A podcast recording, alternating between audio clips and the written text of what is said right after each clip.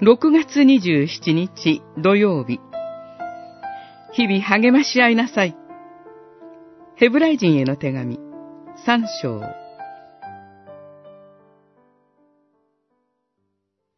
兄弟たち、あなた方のうちに、信仰のない悪い心を抱いて、生ける神から離れてしまうものがないように注意しなさい。あなた方のうち誰一人、罪に惑わされて、かたくなにならないように、今日という日のうちに、日々励まし合いなさい。三章、十二節、十三節。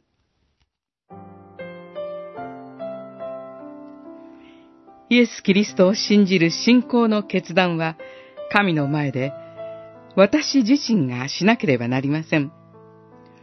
そこに他の人が入ることはできません。しかし同時に、信仰を告白し、神の家族となってからの歩みは、私一人の歩みではありません。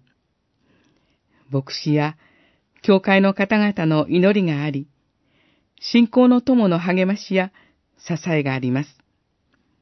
主イエスはペトロに言いました。私はあなたのために信仰がなくならないように祈った。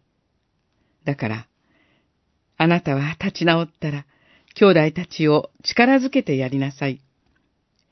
ルカによる福音書、22章、32節信仰の歩みには、主イエスの取りなしと、人の支えの両方が必要です。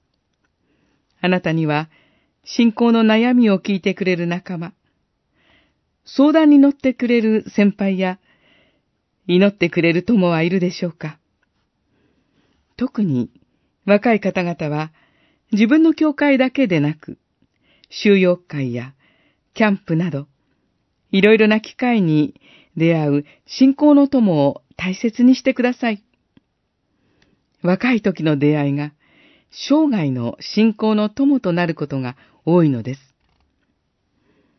信仰の歩みは孤独な戦いではなく、主にある方々と共に励まし合い、祈り合いながら進めていく歩みであることを覚えたいのです。